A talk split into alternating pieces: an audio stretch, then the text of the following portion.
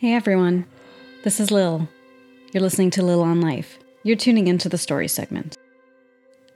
This episode is called When I Injured Myself Receiving a Safety Award. Admittedly, I feel like in the process of doing this podcast, I, I feel like I'm hitting a learning edge or a growth edge or something like that.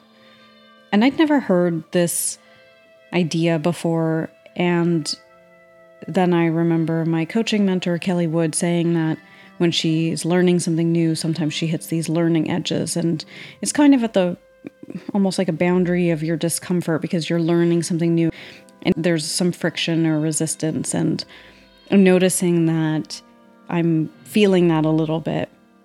And how it's kind of showing up in me is in a bit of a paralysis. I have recorded a couple times and then kind of thrown them away or just didn't want to do it. And I have too many topics that I want to talk about, and I'm just finding that focus and sitting down to do this is not coming as easily. And I wanted to share that pretty transparently because part of my intentions in doing this podcast is to be vulnerable. And I think this is also something I'm doing as a bit of a diary to myself to remember this point in my life. And so I think part of that when we look back sometimes can miss some of these moments. And so I think it's important to honor them. And in the spirit of that, I want to use this to share different dimensions or sides uh, to myself because I think when we just look at other people, we make a whole bunch of assumptions.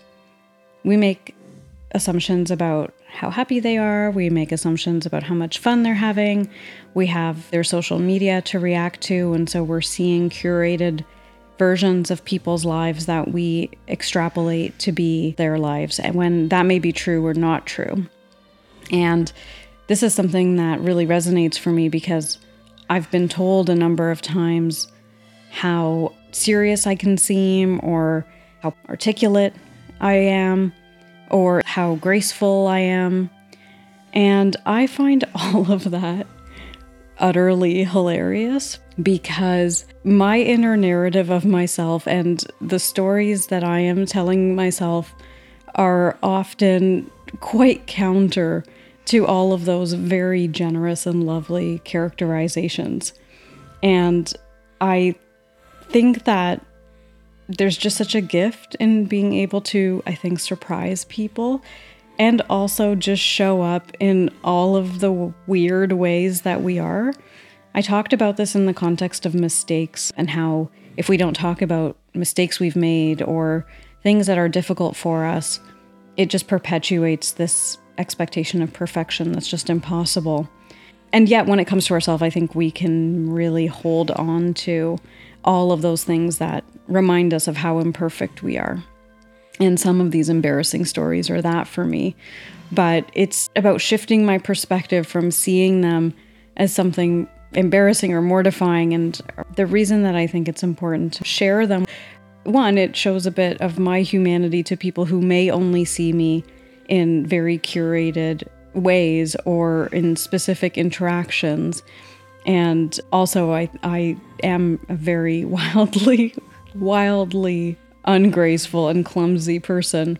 And I actually think, in part, I am a safety professional because I am so clumsy and I need protocols and hierarchies of control to save me from myself. And you know what? Maybe this is a good place to start because today we're going to share some embarrassing stories and the first of those embarrassing stories that I want to share is how I walked into a stage and injured myself while receiving a safety award. and I realized that this is perhaps professionally limiting in some way, but I will I will say this. Had there been better safety practices, that injury could have been avoided. So I think in fact it only emboldens me to doing more of what I do and makes me extra proud to be a safety professional. So I'll paint this picture for you. A group of us had received this award and it was it was a surprise and it was a delightful surprise and as we go up to the stage to receive the award we have to climb these stairs and then you know you kind of parade across the stage and you shake the hands and kiss the babies and do all the things, and then you exit and you dismount and go back to your original table. And in the process of that, I successfully make it up the stairs, which I am proud of. That was the one I was paying more attention to and was quite well lit, I will say. I walked across the stage, we did the the handshaking and the kissing of the babies and all the things, and then as I walked back to the table, I forgot that there was a set of stairs right in the middle of the stage, and I proceeded to immediately walk into them, safety award in hand. And as I embarrassingly hobbled over to my table, I stand by the need for good safety practices because had those stairs, which were all black by the way, and the floor was black and there was no lights on them, been in some ways reflected with maybe some reflective lighting or some yellow tape to point out where they were, that injury could have been preventable. So this is how I'm I'm consolidating the the fact that I injured myself receiving a safety award and I believe that safety is so important because it, it's actually embarrassing how if there is an opportunity to hurt oneself, I will find a way to do it. So in any event, I do believe that that safety matters. And and these types of stories are some of the examples of things running through my brain all the time and in particular in moments when people pay me such wonderful compliments about how put together my life appears to be and how I seem articulate and, and graceful and not embarrassing, and embarrassing things just happen all the time. And I'm kind of okay with it. But that now, I'm kind of okay with it now. But earlier in my life, that certainly wasn't the case. And something like that would have created a huge shame spiral where I would have uh, heard myself saying to myself, incredibly unkind things about what a failure I am and some of the imposter syndrome narratives as well about, you know, this just proves you're a phony. You couldn't even safely receive an award. And in saying it out loud, I, I you know, I think some of, to- some of the time the reason it's good to say these things out loud is that you can hear yourself say them and decide whether that is something ridiculous to say to yourself or not. And I think that what it also calls to attention in being able to find moments where maybe you can laugh at yourself in these situations. I am, and I can come across as quite serious, and I do talk about pretty serious and emotionally heavy things, but I like to balance those things by being able to laugh at some of these things. And I, I think actually some of the practices of sitting in difficulty or discomfort has made it easier for me to share embarrassment in a way that I can laugh at, including when some of these things are happening or sometimes thereafter. But I think it's it's not that I'm not embarrassed or mortified when these things happen. I absolutely am.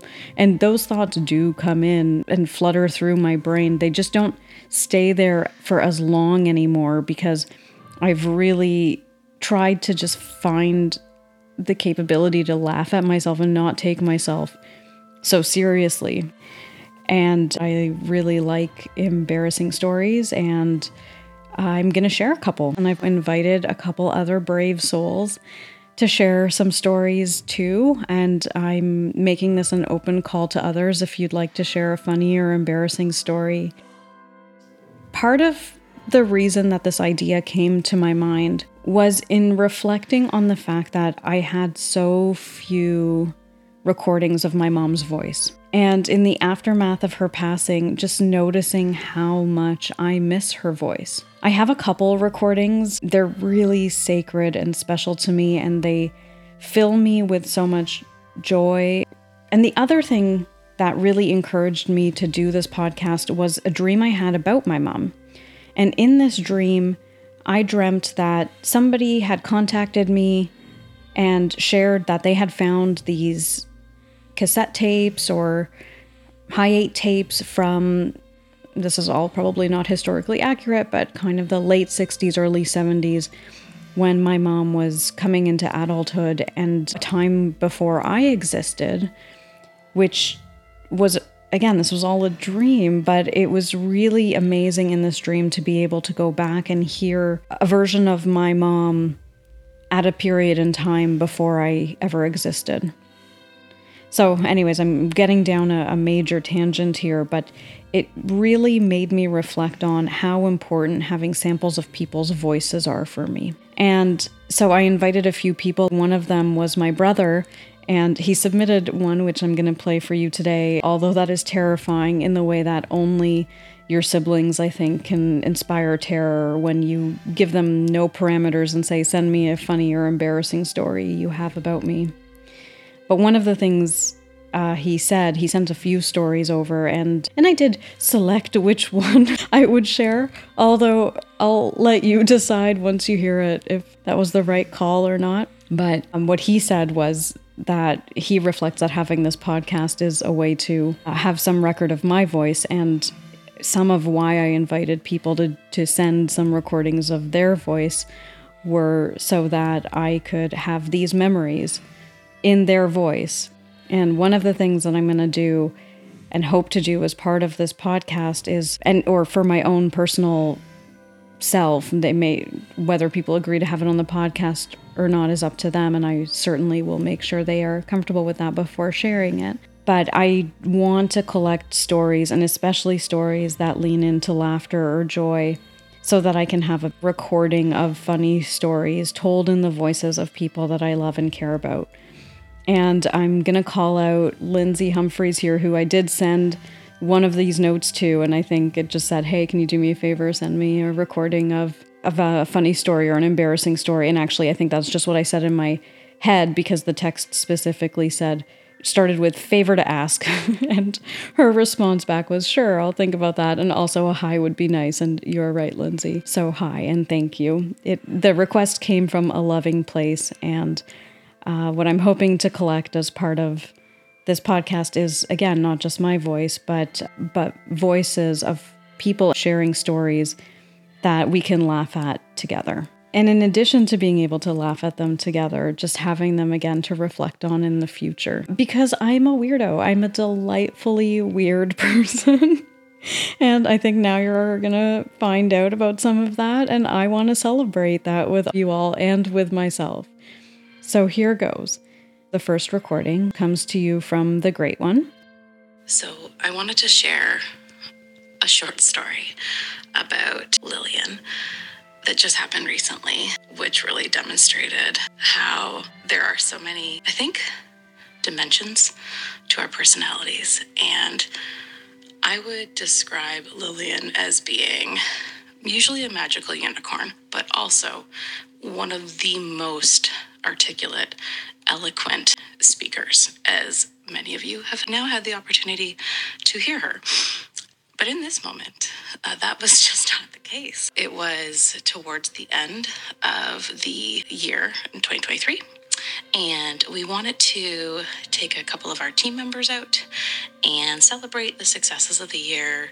And we were going to go for a nice lunch together, and then Lillian and I were going to split the bill and just thank them for all of the incredible work that they had um, performed all year. So I'd gone to speak to the server to make arrangements. And so as we came back to the table, I kind of thought Lillian would just say something along the lines of, Hey team, thanks so much, yada, yada, yada. Instead, it's almost like she froze and she just turned to everyone. So I sat down, and then the server kind of just sort of arrived at the same time, or like within moments of that. And she turned to everybody and said, Okay, you can go now. They all looked at her like, "A what? Okay. And they quickly started to grab their things. And I was like, No, no, I think another way of saying what Lillian was just trying to say was, thank you so much. We're going to grab the bill and just a small gesture of our appreciation, blah, blah, blah, blah. It was amazing because Lillian is so good at sharing really authentic and and thoughtful appreciation and gratitude towards the team. this was just a moment where she totally froze. And it was the best. I kind of loved, again, just seeing all the dimensions of her. And I guess this perhaps was a moment of discomfort. She froze a little bit. She just wasn't sure, but it was the best. And we all had a really good laugh at her expense with her together, which actually made the experience more memorable and more fun.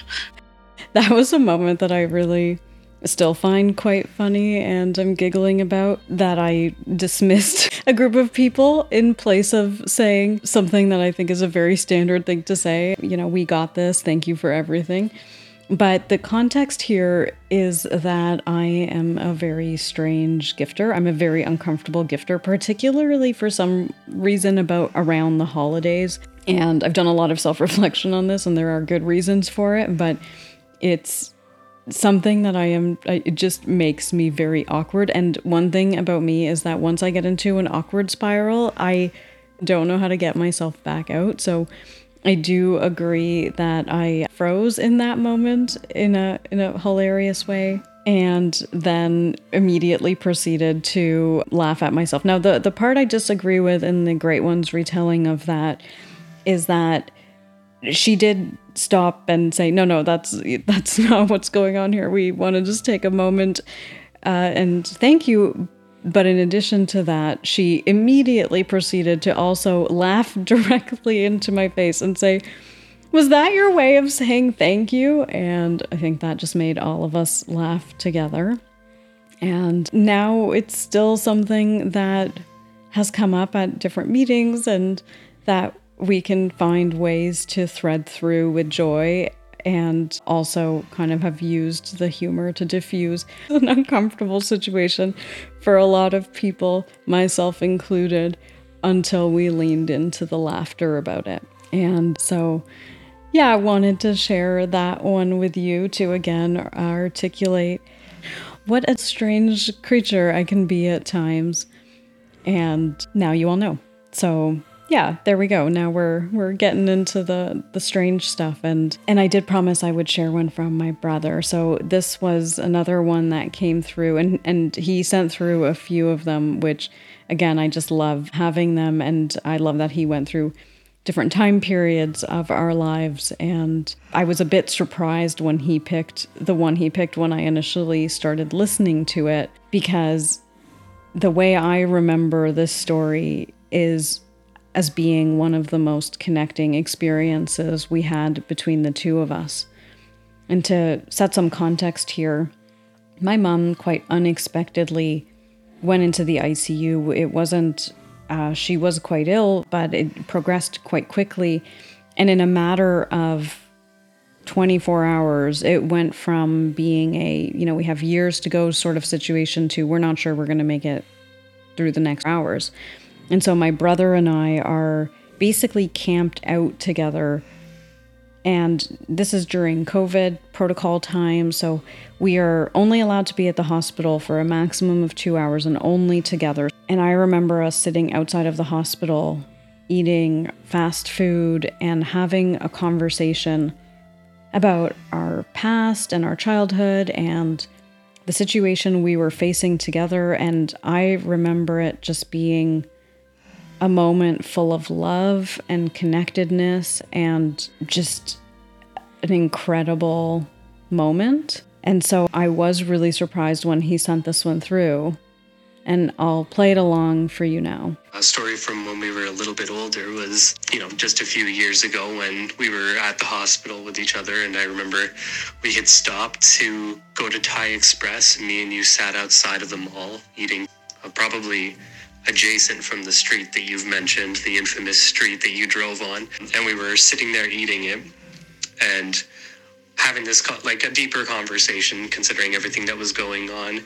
Uh, and then the race afterwards to like try and rapidly find a bathroom for us to use after eating all of this spicy Thai food. I, I don't know if that's too much information for your listeners, but I, I think it's a pretty funny story.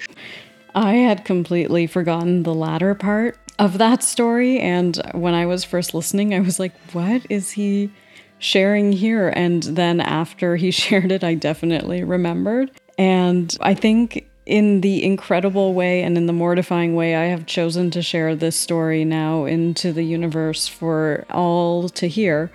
But I think in some ways it really speaks to the delicate dance and balance of really hard things and really funny things coexisting and the different dimensions that we live and experience within our day to days, and how we can shift through these things and also how what we choose to pay attention to and reinforce can can be reiterated and strengthened in our minds. And again that speaks to the reticular activating system and how what we pay attention to is what we notice more and so we're going to shift gears now to the concept segment.